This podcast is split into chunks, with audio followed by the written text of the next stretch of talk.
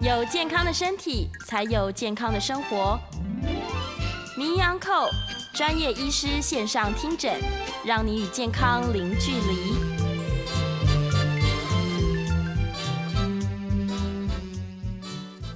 各位听众朋友，大家早安，欢迎来到 FM 九八点一九八新闻台。你现在所收听的节目是星期一到星期五早上十一点播出的《名医央叩》，我是主持人要李诗诗。哇，今天路上下雨，而且车多，非常的对，过年前哈，哎有可能因为是过年前最后一个上 班日，对，所以大家这个出门记得路上要小心哦。我们今天在现场呢，请到的是台大医学院的名誉教授，也是肝病防治学术基金会的执行长杨培明杨医师，再次欢迎教哎授。是市长，各位听众朋友，大家早。大家早安，好，今天节目一样同步在九八新闻台的 YouTube 频道做直播，所以欢迎大家可以来到线上，跟我们一起来讨论这个跟肝病相关的问题。今天要来讨论一个比较严肃，而且困难度感觉比较高的话题，就是关于这个肝脏移植哦。嗯，这个什么样的状况之下，人类才需要移植肝脏啊？当然是不得已的时候。是，哦，第一个就是肝的功能已经没有办法负荷是日常的生活，哦所以包括急性的肝衰竭是，或者是慢性的肝衰竭。嗯，那除此之外，有时候肝癌，呃，是，因为它一再的复发，在必要的时候，嗯也可能可以接受。也是考虑要哎移植肝哎脏。对这样对对。但是肝脏的移植是不是有的呃，有的人他是可以部分移植给别人的？它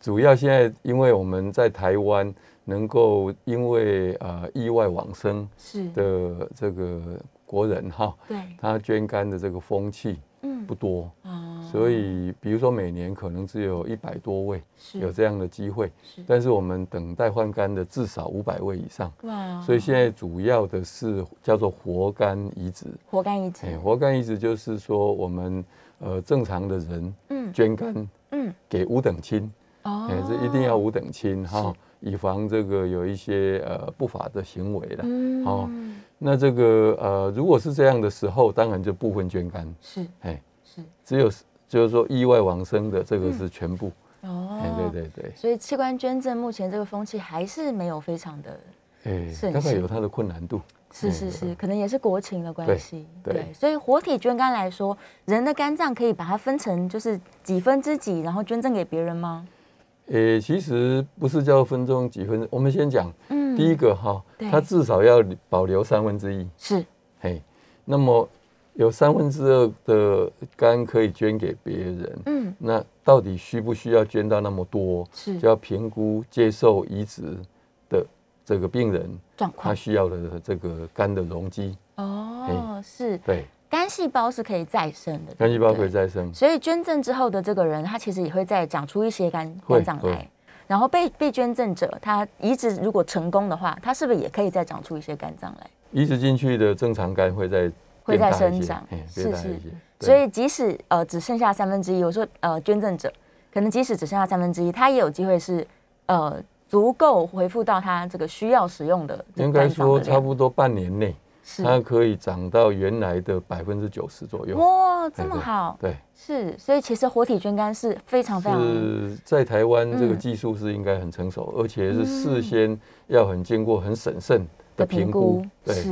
因为也担心器官移植的排斥问题嘛。诶，呃都包括，是对，是是，所以即使是五等亲内，他也是要一直评估，诶，不对见不见得可以捐赠。对，包括呃这个肝脏的健康程度，是还有我们要捐赠的人嗯，的心理是啊是不是真正有这个意愿？有时候是被迫的，也不一定。有可能哦家族对压力啊。对对对对是对是是。好，所以捐赠完之后，半年内它有可以可以涨回来百分之九十对。哎，这让我延伸想要问一个问题：有一些人肝硬化，嗯那他也有机会可以再多长一些健康的肝回来吗？哦，那个状况不第一样。一个就是说，如果是嗯肝硬化病人，他不可能捐肝呐。是是那是。反过，来，你刚刚问的大概是说，原来已经到肝硬化的病人，对，他的肝能不能再生，这个能力就差很多了。差太多了，差很多了对哦，是，所以健康的肝脏是可以的。哦，所以他如果今天真的，例如他是严重的肝硬化或是肝癌，嗯对他要受到捐赠了，对那因为他拿到了好的肝脏，嗯所以他才有机会再长回来。对对对，对，逻辑没错上面是这样是进这样。行，是是是，哇，那好，我们刚刚说五等亲内才可以捐肝，但是他的肝脏的健康程度也是要严格评估，对不对？对，那其中一个最就是说，你所有的检查看起来都正常，嗯，但是万一有脂肪肝，对，特别是已经超过轻度了，是接近中度或者更厉害，哦这脂肪肝也不适合。是，因为脂肪肝虽然表面上是营养很充分，对，可是它的再生能力哈、还是多少会打折扣。哦，所以如果是真的这样的话，因为脂肪肝是可逆的，嗯可逆的，所以我们一般会建议要捐肝的嗯这个人哈、特别是假如没有那个急迫性的话，是他赶快呃减重，哦，减重就可能逆转这个脂肪肝。是哎，呃恢复他肝脏的健康程度，对对对，他就有机会可以好好的捐肝，对这，样没错。是对。那捐肝有什么年龄上面的限制吗？呃，虽然是会再生，但是一嗯般建议哈、尽量不要超过六十岁。哦，是是哎，六十岁以下，对，不管是捐赠者还是受捐赠者，应该诶都应该说捐赠者、捐赠者受捐赠者以前是严格规定六十五岁以下，哦但是现在因为技术的进步，加上抗排斥药的进步，是所以比较松动，哦可能到七十几岁，还是然有后机会身心看起来都还是、嗯还蛮年轻，是一样可以接受肝脏移植。哦，哎是是，因为对国人现在平均年龄已经到八十四 岁了，女性对对，所以其实如果在六七十岁的时候接受移对植成功的话，哎，那还蛮好的，对，对，年可以龄应该用很现在比久较不是问题。是嗯哦，主要是肝脏本身的健康程度、对，还有对嗯病人接受肝脏移植的病人，他身心的状况，身心状哎况只，要不错的话，嗯，年龄应该不是问题。哦，是是哎是，但是捐赠这件事情啊，应该一个人只能捐一次吧？这个这问题哈，对应该这样说， 一个人真的需要捐两次肝，我还真的对还没有遇碰到过这是很很很很大少的见的事一个情哎情况。对，只有一种特殊，我没有跟小儿外科或者小儿科的医师呃问过，是就是说我们捐给小孩子，因为对小孩子有一种叫做先天的胆道闭锁。啊，是这个是一种嗯也算是遗传性的疾病哈、嗯嗯或者是就是有特殊的情况，是，所以他一出生没多久就发现胆道闭锁，对那慢慢就会变成有肝硬化的迹象。啊所以这种时候是需要肝移植，嗯那这时候不管爸爸或妈妈，甚至公阿公阿妈是都有机会捐肝，但只要捐一小块，啊一点因为点小孩子那时候身身体很小，是所以需要捐的很小。嗯哦，所以你说这种情况，万一他经过几年，嗯嗯那这个曾经种进来的肝脏又有问题，是那可不可以在同一个人再捐肝？嗯这个说不定有这样的机会。哦但是大人捐肝给大人，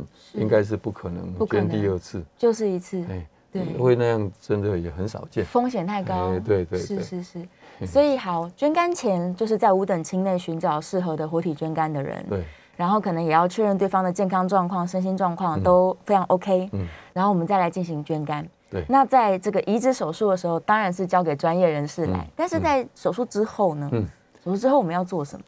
手术之后你是说捐肝的人，对哦他本身应该只要营养足够，是应该就没问题。哦，呃，术后比如说，如果他原来是做很出众的工作，是那这可能要休养三个月。嗯那如果只是做一些呃文书工作、是劳心的哈对，可能休养一个多月就可以了。哦，其实就很可以了快耶，嘿，是但是这个营养术后的营养当然要注意，那伤口的维护哈，嗯就看每一个人情况，应该是还好，还可一以嗯般都还好。是那么接受肝脏移植的病人哈是，那这个就比较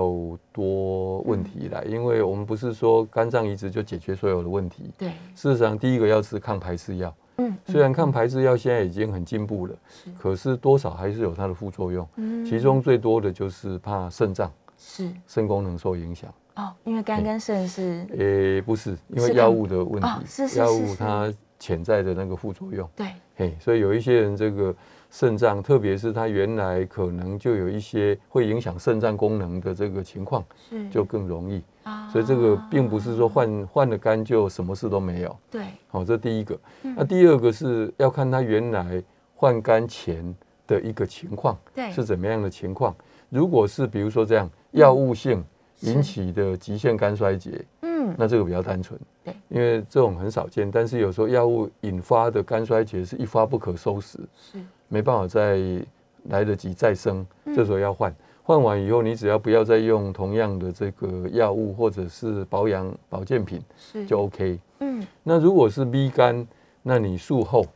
是一定要用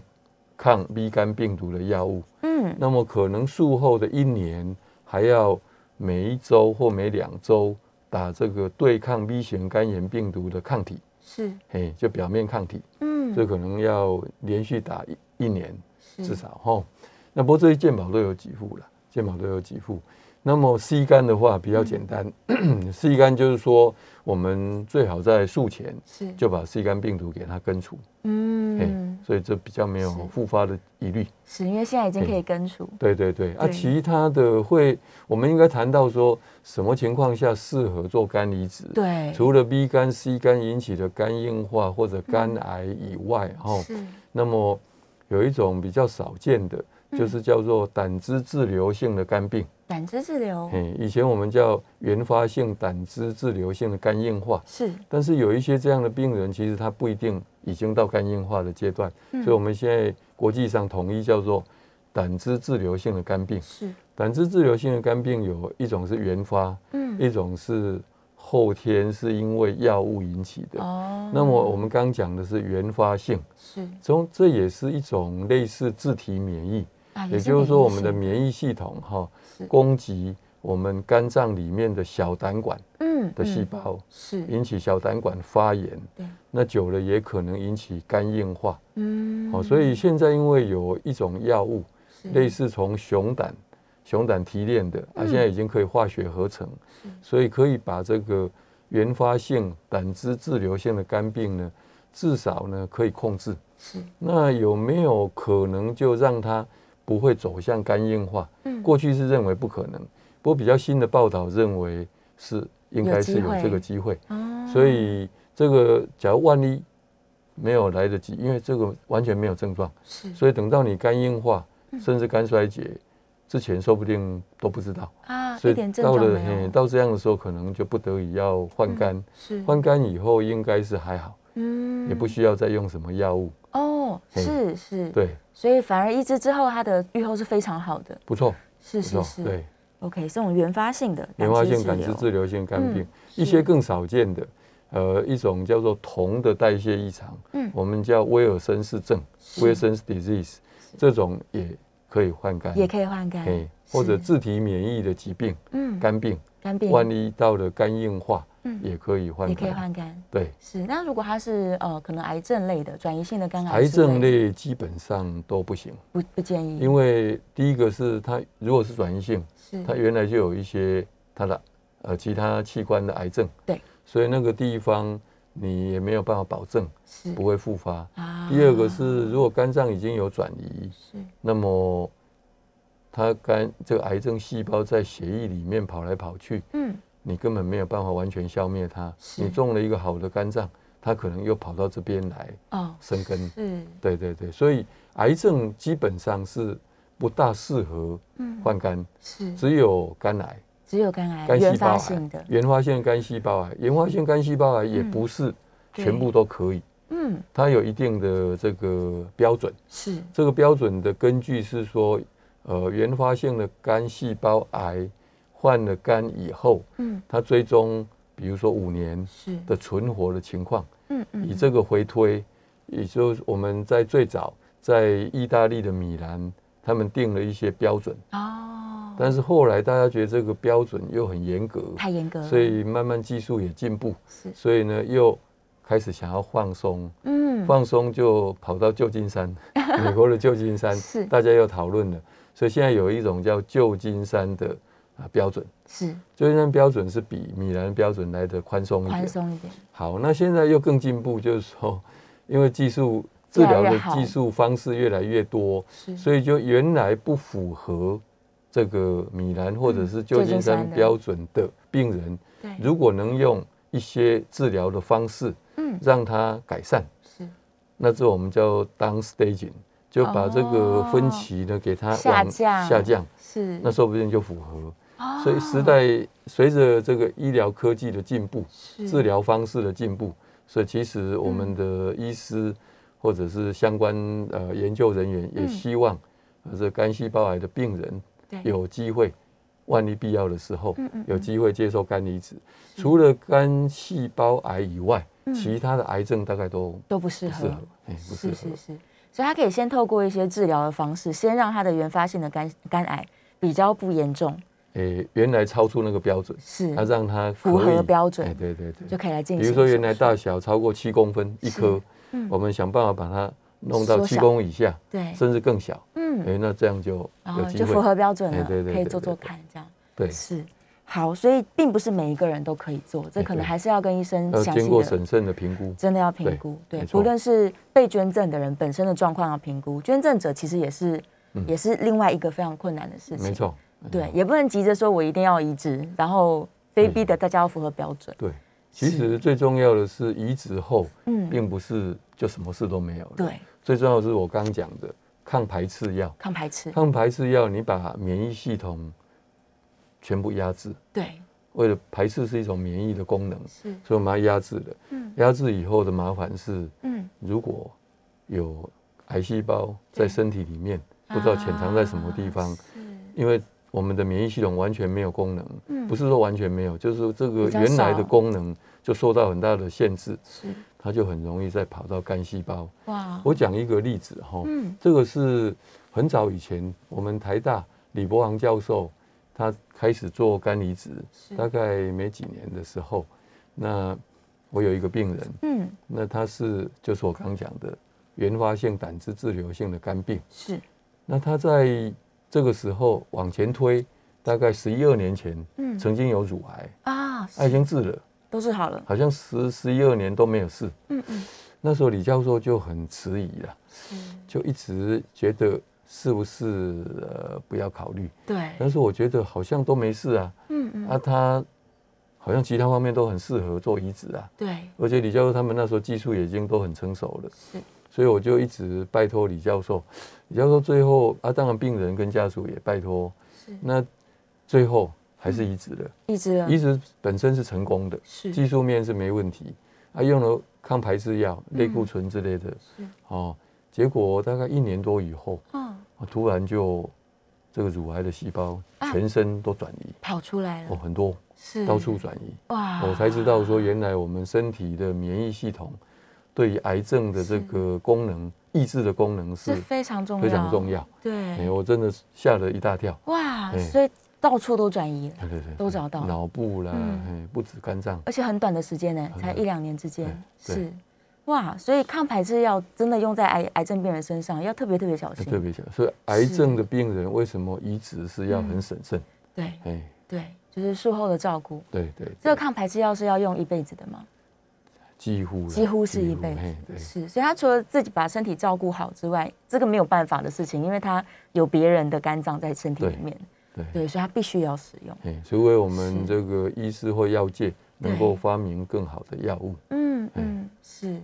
哇，所以后来这个全身都转移的病患后来不幸就哎也不行，哎没对办法，对所以也没办法做就是大量的化疗，这个因为肝脏可诶能也那不时候够的好治疗方式不像现在这么进步，因为这已经是是二十几年前的。啊现在乳癌的治疗已经进步到很多了，是啊，所以说不定现在的话，有机会，哎，就有机会。嗯嗯嗯哎，对，因为现在很多标靶的药物哎针对对这个癌细对胞，乳癌是现在治疗真的非常进步。非常非常进不过步，我们有时候就是生不逢辰，这个真的是很可惜。是，对，对啊，其实就是我们之前有聊到过啦，如果你可以健康的活得更久，那新嗯的治疗办法会一直出来，对，对，所以大家要想办法维持这住叫这做哎个，以时间换取空间。对，维持住健康状况，对对啊，就有非常有机会，对，是，好，所以我们刚刚有聊到，就是呃，先评估自己的状况，嗯然后以及捐赠者的状况，对然后确认可以转可以移植之后，我们就移植。那对抗排斥的药物有可能要去接受这些风险。嗯好，那如果一切都很好，嗯，就是抗排斥药也没有问题，嗯然后移植也非常成功，那会不会要注意其他的疾病的发生？除了我们刚刚说的癌症之外啊，移植后是吧？对，移植后移植后除了嗯肾功能以外，哈，是呃，有少数人我看血糖的控制嗯也好像有时候不稳定。哦，因为这是个抗排斥药里面如果包括类固醇的话，对有时候对这个糖分的这个嗯代谢也是会有影响， OK 所以也是要很小心这个饮食碳水化合物的这个嗯摄取。是对其他引起比如说血压啦什么等等对，好像比较没有那么，还好。哎，对嗯对，OK，所而以且那个比较好控制，是是，所以饮食的部分就是更更加严格一点，哎，对。对，小心这血糖可对能那、变当糖尿然病。哈、呃，这时候因为免疫系统受到抑制，对嗯所以吃东西也要很小心。啊，哎、所以有一些病友呢，他们非常的谨慎，是呃，在外面大概不轻易吃东西，不特吃别外食生冷的东西，哦，嗯是，因为那里面有潜藏细菌啊，什么这些，嗯都可能。所以感染的风险等等。对对对哦对，然后像最近疫情关系，他们可能也要特别小心。对，没有错。是疫苗嗯可以打吗？疫苗可以打，是可以打的，也可以打没有问题。虽然用抗排斥药，说不定疫苗的效果会有受到影响，嗯是，可是从一开始，这个专家就认为，嗯，这个打疫苗是，不管效果有没有受影响，至少它没有害处，对，所以我们还是鼓励嗯应嗯，该要打。应该要打疫苗，对，所以不用担心。哎，对，是季节性的流感啦，然后像现在 COVID 1 9啊，对都是可以打的。都是可以打的。是是是，对嗯，自我照顾还是相当重要，还是重要对啊，特别小心一点。对，好，我们这个稍微要准备进广告了，跟大家说一下，我们在线上呢有非常多的这个问答，我们等一下在下一段节目可以来开始回答。那也欢迎大家继续呢到我们的这个 YouTube 聊天室，用文字的方式可以留下你的问题。那我们等一下也会开放 call in。call in 的专线是零二八三六九三三九八零二八三六九三三九八。如果你有任何跟肝病相关的问题，可能包括我们今天聊的移植问题，或是其他的肝病问题，都欢迎大家可以 call in 进来，直接跟这个杨教授可以来问答。好，我们休息一下，进一段广告，马上回来。欢迎回到 FM 九八点一九八新闻台，你现在所收听的节目是星期一到星期五早上十一点播出的《名医安扣》，我是主持人要李诗诗。今天在现场请到的是台大医学院的名誉教授，也是肝病防治学术基金会的执行长杨培明杨教授，再次欢迎杨教授。哎，谢谢。好，我们回来了。今天要再聊这个肝脏移植的事情，这是非常非常重大的一件事情。我们在线上有很多问题，来，我们开始回答线上的 Q&A。燕良说啊，他有的有一个亲戚六十二岁，肝癌的关系呢，所以做了手术，做部分的肝脏的切除。那但是手术之后，他有这个胆道狭窄的状况呢，然后常常需要回去医院换这个胆管支架。那他在想说，这个狭窄啊这件事情有没有机会让他不要一直回去更换支架？呃，因为这个问题哈，就是要了解说这个胆管总胆管哈嗯狭窄是这个状况是怎么样。嗯呃，理论上现在支架有比较软的哈嗯，也有比较硬的，是那所以应该是要请教呃这个肠胃科的医师，专门在做这个胆管支架的医师是，跟他讨论嗯是有机会嗯，啊，但是万一如果真的是只要那个支架一一拿掉，对又会再狭窄的话，是那么最后不得已，有时候说不定可以跟外科医师讨论，嗯做一种特殊的外科手术，是就把这个小肠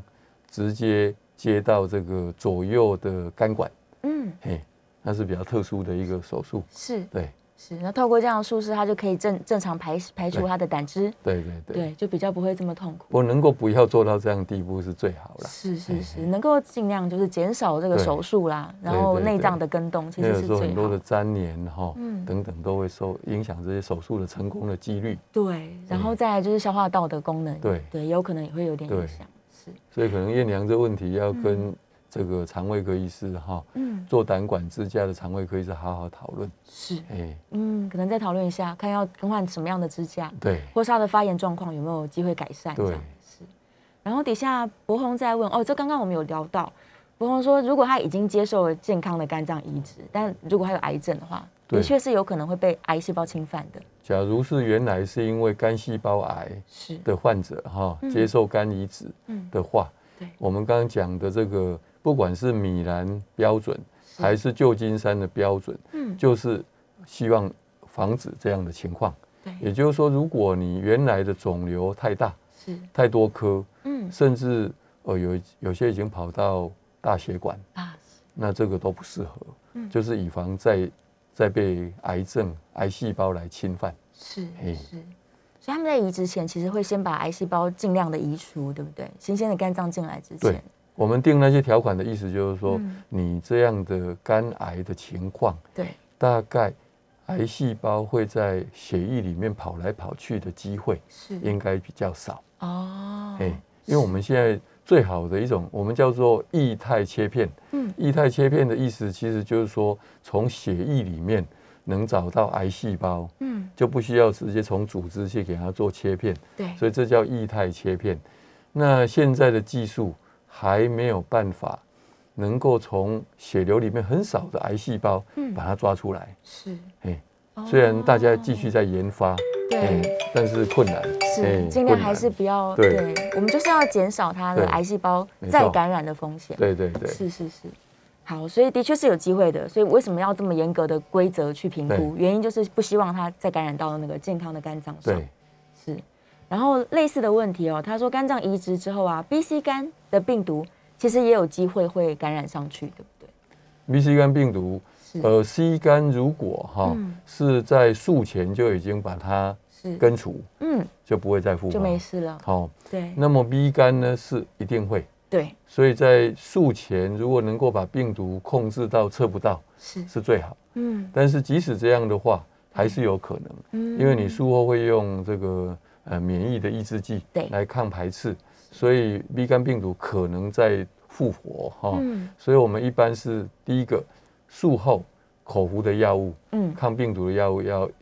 可能要一辈子是吃哈、是第二个就是在术后一年嗯要每周或者是每两周嗯接受这个高单位的表面抗体是的一种注射。嗯哎，这个健保有几副？是是健保有是几，副就一整年哎，一整对年至少一年。是。哎，所以抗病毒的药跟抗排斥的药可能是终身要使用，然后对注射的事情是第第一年之嗯间对这样，然后对评估状况，评估状况。对，有可能还要延长，对对啊，看病患的状况。对哦，然后他问了一个这个非常精确的问 题，他说移植的时候血管要不要一并移过去？哎， 这个是没有非常错。好的问题。呃，嗯，理论上是至少要一小段，一小段一小段你进去哈嗯，原来的肝拿掉对，新的肝种进来是，所以你跟那个原来的嗯血管是要接，接在有一起两条血管，哦，三条血管嗯，一个叫做肝门静脉，对一个叫做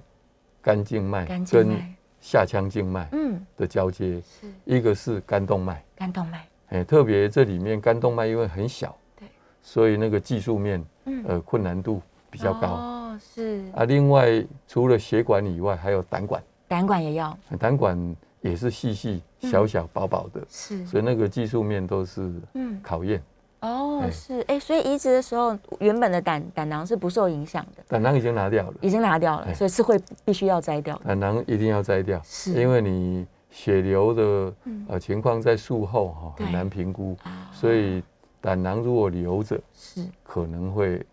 很容易发炎，哦，是是那是，啊到时候还是要拿掉。对所以一般胆囊就切除掉了就把它切除掉。对对对所以新的肝脏里面的这个胆管是帮助它排到消化道里面去。对，就是正常的功能，对，血流要进来，嗯，所以一定要接，对，胆汁要出去，一定也要接，也要接好。那有一些血流要进入到我们的嗯，呃下腔静脉，对那个也要接。是是哎是。哦，哇，所以的确是所有的血管，包含胆管都要对接过来。对，是这个博红的问题非常好。好，有个 Loti 跟羊皮打招呼， 对，好像有一些是这个羊皮的病患，对，欢迎大家，嘿，可以记得可以扣印进来。我们现在扣印专线是零二八三六九三三九八零二八三六九三三九八，这个扣印专线目前是开放中。好，有一位张红说，他们家是肝癌家族史，然后他已经肝病三年了，然后打 A Z 疫苗，但是很严重，那后来又打莫德纳，这样子也是很不舒服，这样子。然后在想说，哇，怎么办？这个为什么虽然可以打疫苗，但是疫苗之后都非常的痛苦。嗯，对，对，所以这个这一次的新冠疫苗哈，嗯，特别是跟病毒相关的，是一个是载体哈，嗯一个就是 mRNA 的疫苗，是，好像没有办法预测，嗯呃，谁打了以后会不会有一些比较严重的副作用，是，真的很难哦绝对的预测了哈是。哎，不个过体状一况，还好是好像嗯会随着时间慢慢改善。嗯只是说大家担心的是，万一每每几个月或半年对就要打一次，嗯那嗯怎么办呢、是是所以是，不过看起来，呃，Omicron 这个出来以后，呃，好像嗯，朝好的方向。对哎， 对，我们现在就是乐观，对对，对，看来它是越来越不严重。哎对，对，也有可能是因为大家疫苗都已经打了一两剂，甚至三剂，呃，有可是嗯能，也有可也能。可能他自己变成流感化之类的。哈对，我们很期。待哎它流感化。对是，所以他如果真的打完疫苗这么不舒服，那也只能够治疗这个不舒服的状对况。对对，所以如果长了这个红斑性狼疮哈，是哦这可能还是要看原来的风湿科医师或者是皮肤科医师。皮肤科医生哎、风湿对免疫科，对对，可能检查，对，希望它不是一直会持续下去的对红斑性狼疮。对是是。好，我们在电话线上有听众打电话嗯进来，哎、来接一下林先生的电话。林先生，来，林先生请说。主持人杨斌，两位好哈。哎，你好因，为我刚刚进来听我们的节目哈，我请教一下哈。刚刚杨斌好像有提到说，不管你就是你如果要做到肝脏移植，就是肝囊要做移植，不管你的胆囊是不是健康的，嗯对，是不是一定都要把它拿掉？对，嗯，这第一个问题啊。第二个问题就是说，刚刚杨斌有提到说，这个我们要捐肝过去哈，还是要把一部分的血管跟胆管捐过去给这个需要行肝脏的这个人哈。嗯。哦他说是因为这样的血管跟胆管一部分被拿走了以后，这个人一辈子要捐肝给别人，就只能够捐一次，不能再捐第二次，因为你是连血管跟胆管都一起被拿出去了。嗯以上请教。嘿嘿所以这个就是实际的问题哈。是，呃，我刚讲的其实是，如果是一个呃整个肝脏都移植的，也就是说不幸往生以后捐出来的嗯，好、这个肝脏，如果是活肝移植，是，是不需要我刚讲的全部，哦，哎、活肝移植是稍微不一样，是，也就是说，它比如切了左肝嗯或者是右肝捐过去，对，那移植了。那这个当然被切掉以后，它的这个原来的这个血管或者是胆管这部分，当然难免也会受影响，嗯对，所以是没有错。如果再做第二次手术，要捐肝，嗯可能这些因素是要考虑在内，没有错。嗯，但是因为从来没有人真的捐第二次肝，是，以，所以所以这个问题是还不曾发生过。嗯但是确实博红嘛，哈，博红的问题是没有错，是哎是是，嗯，哎，所以的确这个。它是一个非常需要审慎评估的事情了。对，对啊，因为移植之后，你自己本身可能血管也会受一些影响对等等的。没错，对，不过呃，刚这个杨皮有说，在一年之内，它可以有机会涨回来百分之九十。哎，对，其实所以捐赠者其实也不需要过度的担心。对，对，医生会保留你原本肝脏应该要有的这些所有的功能啊，血管肝的功能对绝对没问题，是但是那些管道哈对，真的已经被嗯呃受过伤的，是再接或者是有处理过，嗯真的第二次的时候是确实，对哎，确实是蛮这是一个好问题，对啊，蛮值得评估的。，对，好，现在线上有一位朱诚信，他说这个 B 肝的治疗疫苗目前是哪一个国家在研发？然后有没有预计的时 程？对，大家很期待。其实这样子没有所谓的治疗疫苗了。对，治疗疫苗曾经有这样说过哈，是，但是现在的疫苗，嗯，呃，我们这样说，就是说根除 B 型肝炎病毒是，在我们体内的这个药物嗯，有很多种，对，有跟免疫相关的，哦，那有一些是可能是就像现在新冠的那个载体病毒什么之类的，对，或 mRNA 的这个病毒哈，是呃，这些，那我们把它当做疫苗也可以啦。嗯，啊，这些在欧美其实都好几个药厂都在研都在发，做，对研发。不过问题所在是，有一些已经做到了可能接近第三期的临床试验，嗯但是看起来效果都很有限，啊，很有限是，所以有一点点比我们预期的要更慢，更慢，对，对更慢，所对以对还对在继续等待中。对。对，大家可能等最新的消息出来哎，我去年是或者前年演讲的是说，嗯是说大概五到十年，啊。哎不过到是现在经过了超过两年哈，还是没什么进看展起。来好像进展是嗯比预期慢一点。是是，好嘿，我们稍微休息一下，进一段广告哦。等一下继续开放 call in，欢迎大家可以 call in 进来。好，我们在广告之后回来继续回答大家的问题，休息一下。欢迎回到 FM 九八点一九八新闻台，你现在所收听的节目是星期一到星期五早上十一点播出的《名医央叩》，我是主持人要李诗诗。我们今天在现场请到台大医学院的名誉教授也是肝病防治学术基金会的执行长杨培明杨医师。好，再次欢迎杨哎医回来。谢谢好，刚刚有人问到这个 B 肝疫苗的问题，我们详细的跟大家讲一下这个目前的现况跟展望好了。哎，对，就是所谓的 B 肝的治疗性疫苗。是，好，最早是有人说，哎，可不可以用这个 B 肝疫苗？对，既然 B 肝疫苗可以产生 B 肝的抗体，嗯，那是不是可以用这个来治疗？对，不过这个后来发现是不可能。嗯，我们大概已经变成带源的人，那么他打打这个 B 肝疫苗，一般我们所谓的 B 肝疫苗哈、大概是没有嗯效。啊哦没有效。那之后呢？现在所谓的治疗性的疫苗，嗯是希望对于 B 肝带原者的病友哈、嗯，它肝细胞里面在细胞核里面所存在的叫 cccDNA 是这样一个呃，等于是说肝 B 肝病毒在肝细胞复制的最基本的嗯那个哦小单位哈、是，它非常深，在细胞核里面。嗯，是能够用什么方式，包括免疫的方式，或者是用一些这个 RNA 的方式，嗯，想办法把它进去消灭它，消灭掉。这样，对，但是看起来比预期要来的困难，是，要来困难。嗯那我刚讲说，其实我们慢慢发现，因为我们 B 肝带源几乎都是从小时候，是，等到你把它根除，已经经过了好几十年了。嗯，好几十年。那好几十年之间，其实在肝脏里面已经造成了一些变化，是，不管是纤维化，不管是这个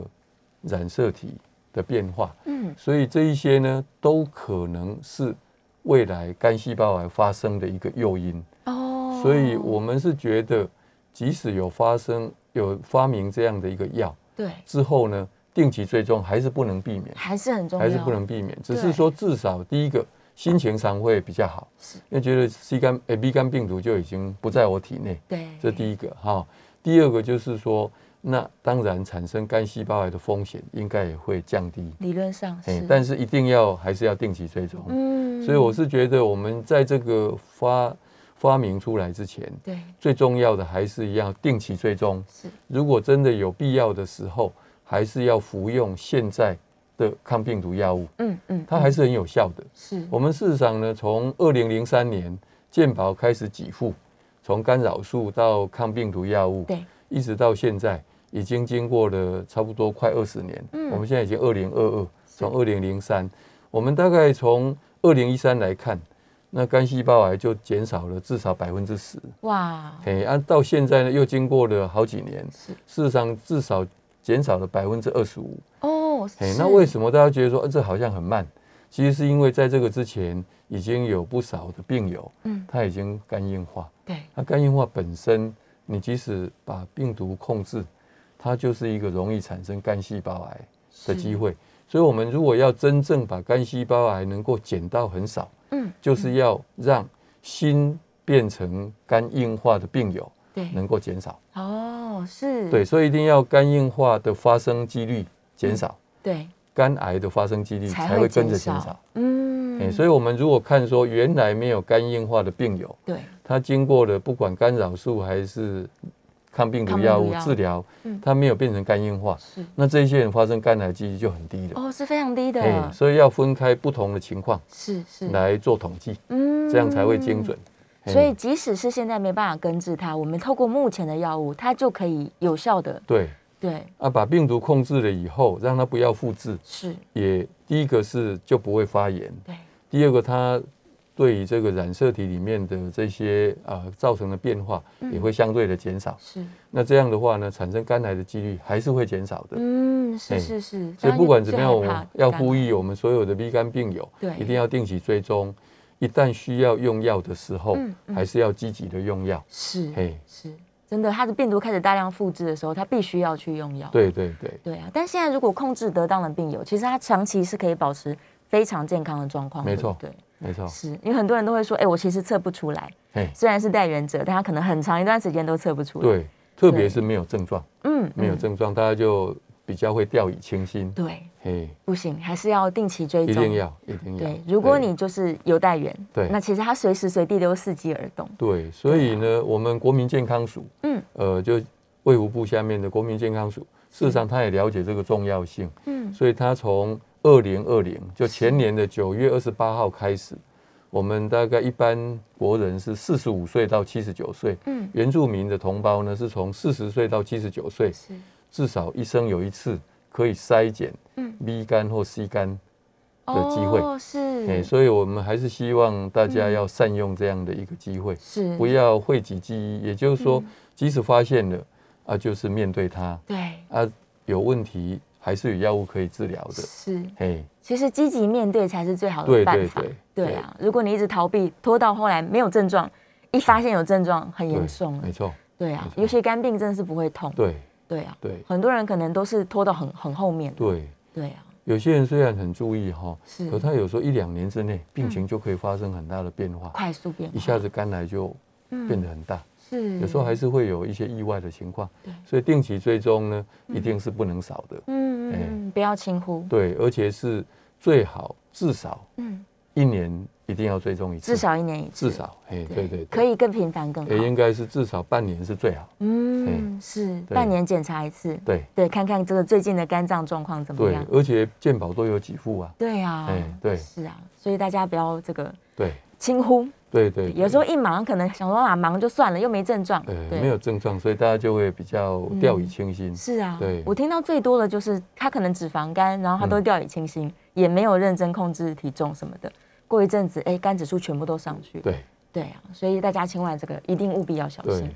是，好，我们线上有人在问说，这个他如果有良性的肝肿瘤，那被切除完之后，他有可能还是可以做捐肝的人吗？做捐赠者，理论上是可以，理论上可不以。过良性肝肿瘤，嗯，除非很少数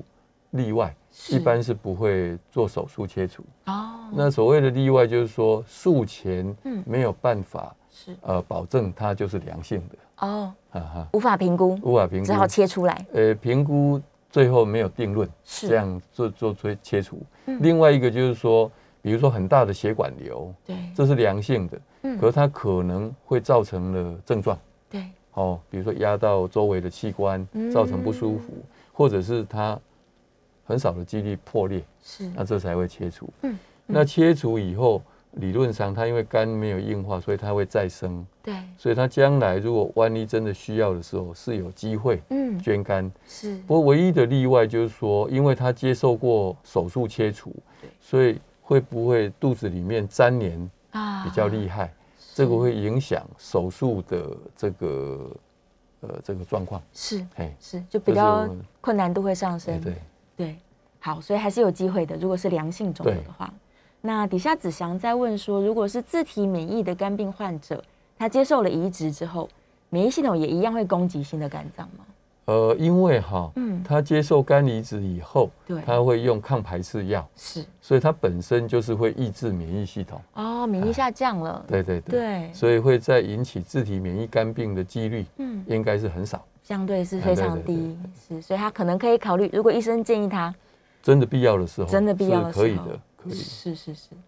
捐肝这件事情，嗯，可能因为有活体捐肝的选项，所以大家需要对它了解更多一点，对对，对，知道说哦，原来我可以选择这样的方对式，现在反而是有时候有一种情况，嗯，比如说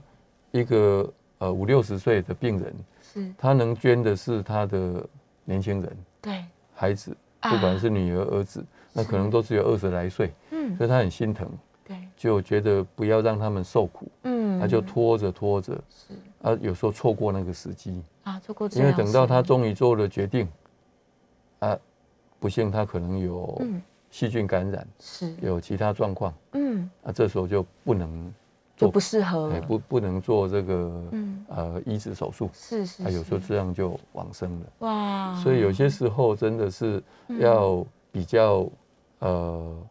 干脆一点，干脆干脆一对，点就是要对先了解说，事实上这个捐赠者有如果年轻，嗯其实他恢复更快。对对，而且这个捐肝的风险，捐赠者本身来说是没有那么高。对，对他这个手术非常成熟，而且它可以长回来原本的肝脏。主要对是我们外科的移植团队，是他们是会很审慎评估。嗯，假如真的是这个捐肝的呃人是，不适合的话，对不要勉强，嗯嗯，他们嗯会做很很妥善的一个评估。比如说，一个女儿要捐肝给爸爸，对，啊，需要的这个肝的体积很大，嗯啊，就会超出她的三分之二，啊，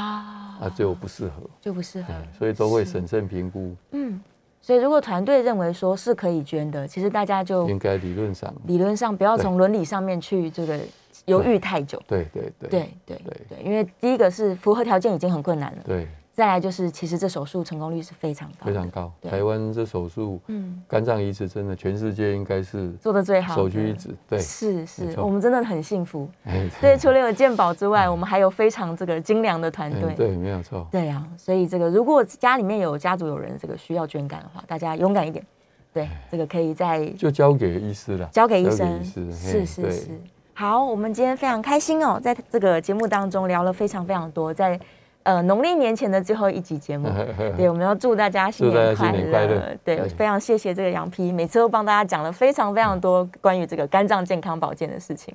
对啊，也希望能国人都可以，因为台湾真的是肝病之道。对，对，希望国人都可以健健康康。对对啊，这个不管是 B 肝、C 肝，还是我们今天聊到这么严重需要移植的状况，因为我们有非常好的医疗团队，对，对，所以大家随时随地发问，然后建立正确的观念。对那需要这个有医疗辅助的时候，不要害怕，对，对，就勇是于面对，勇于面对，对，就诊，然后对对大家就该做的事情就做，这样对，好。非常谢谢大家，再次新年快乐，谢谢，新年然后快再乐谢谢杨皮哎，我们下次节目见了，拜拜。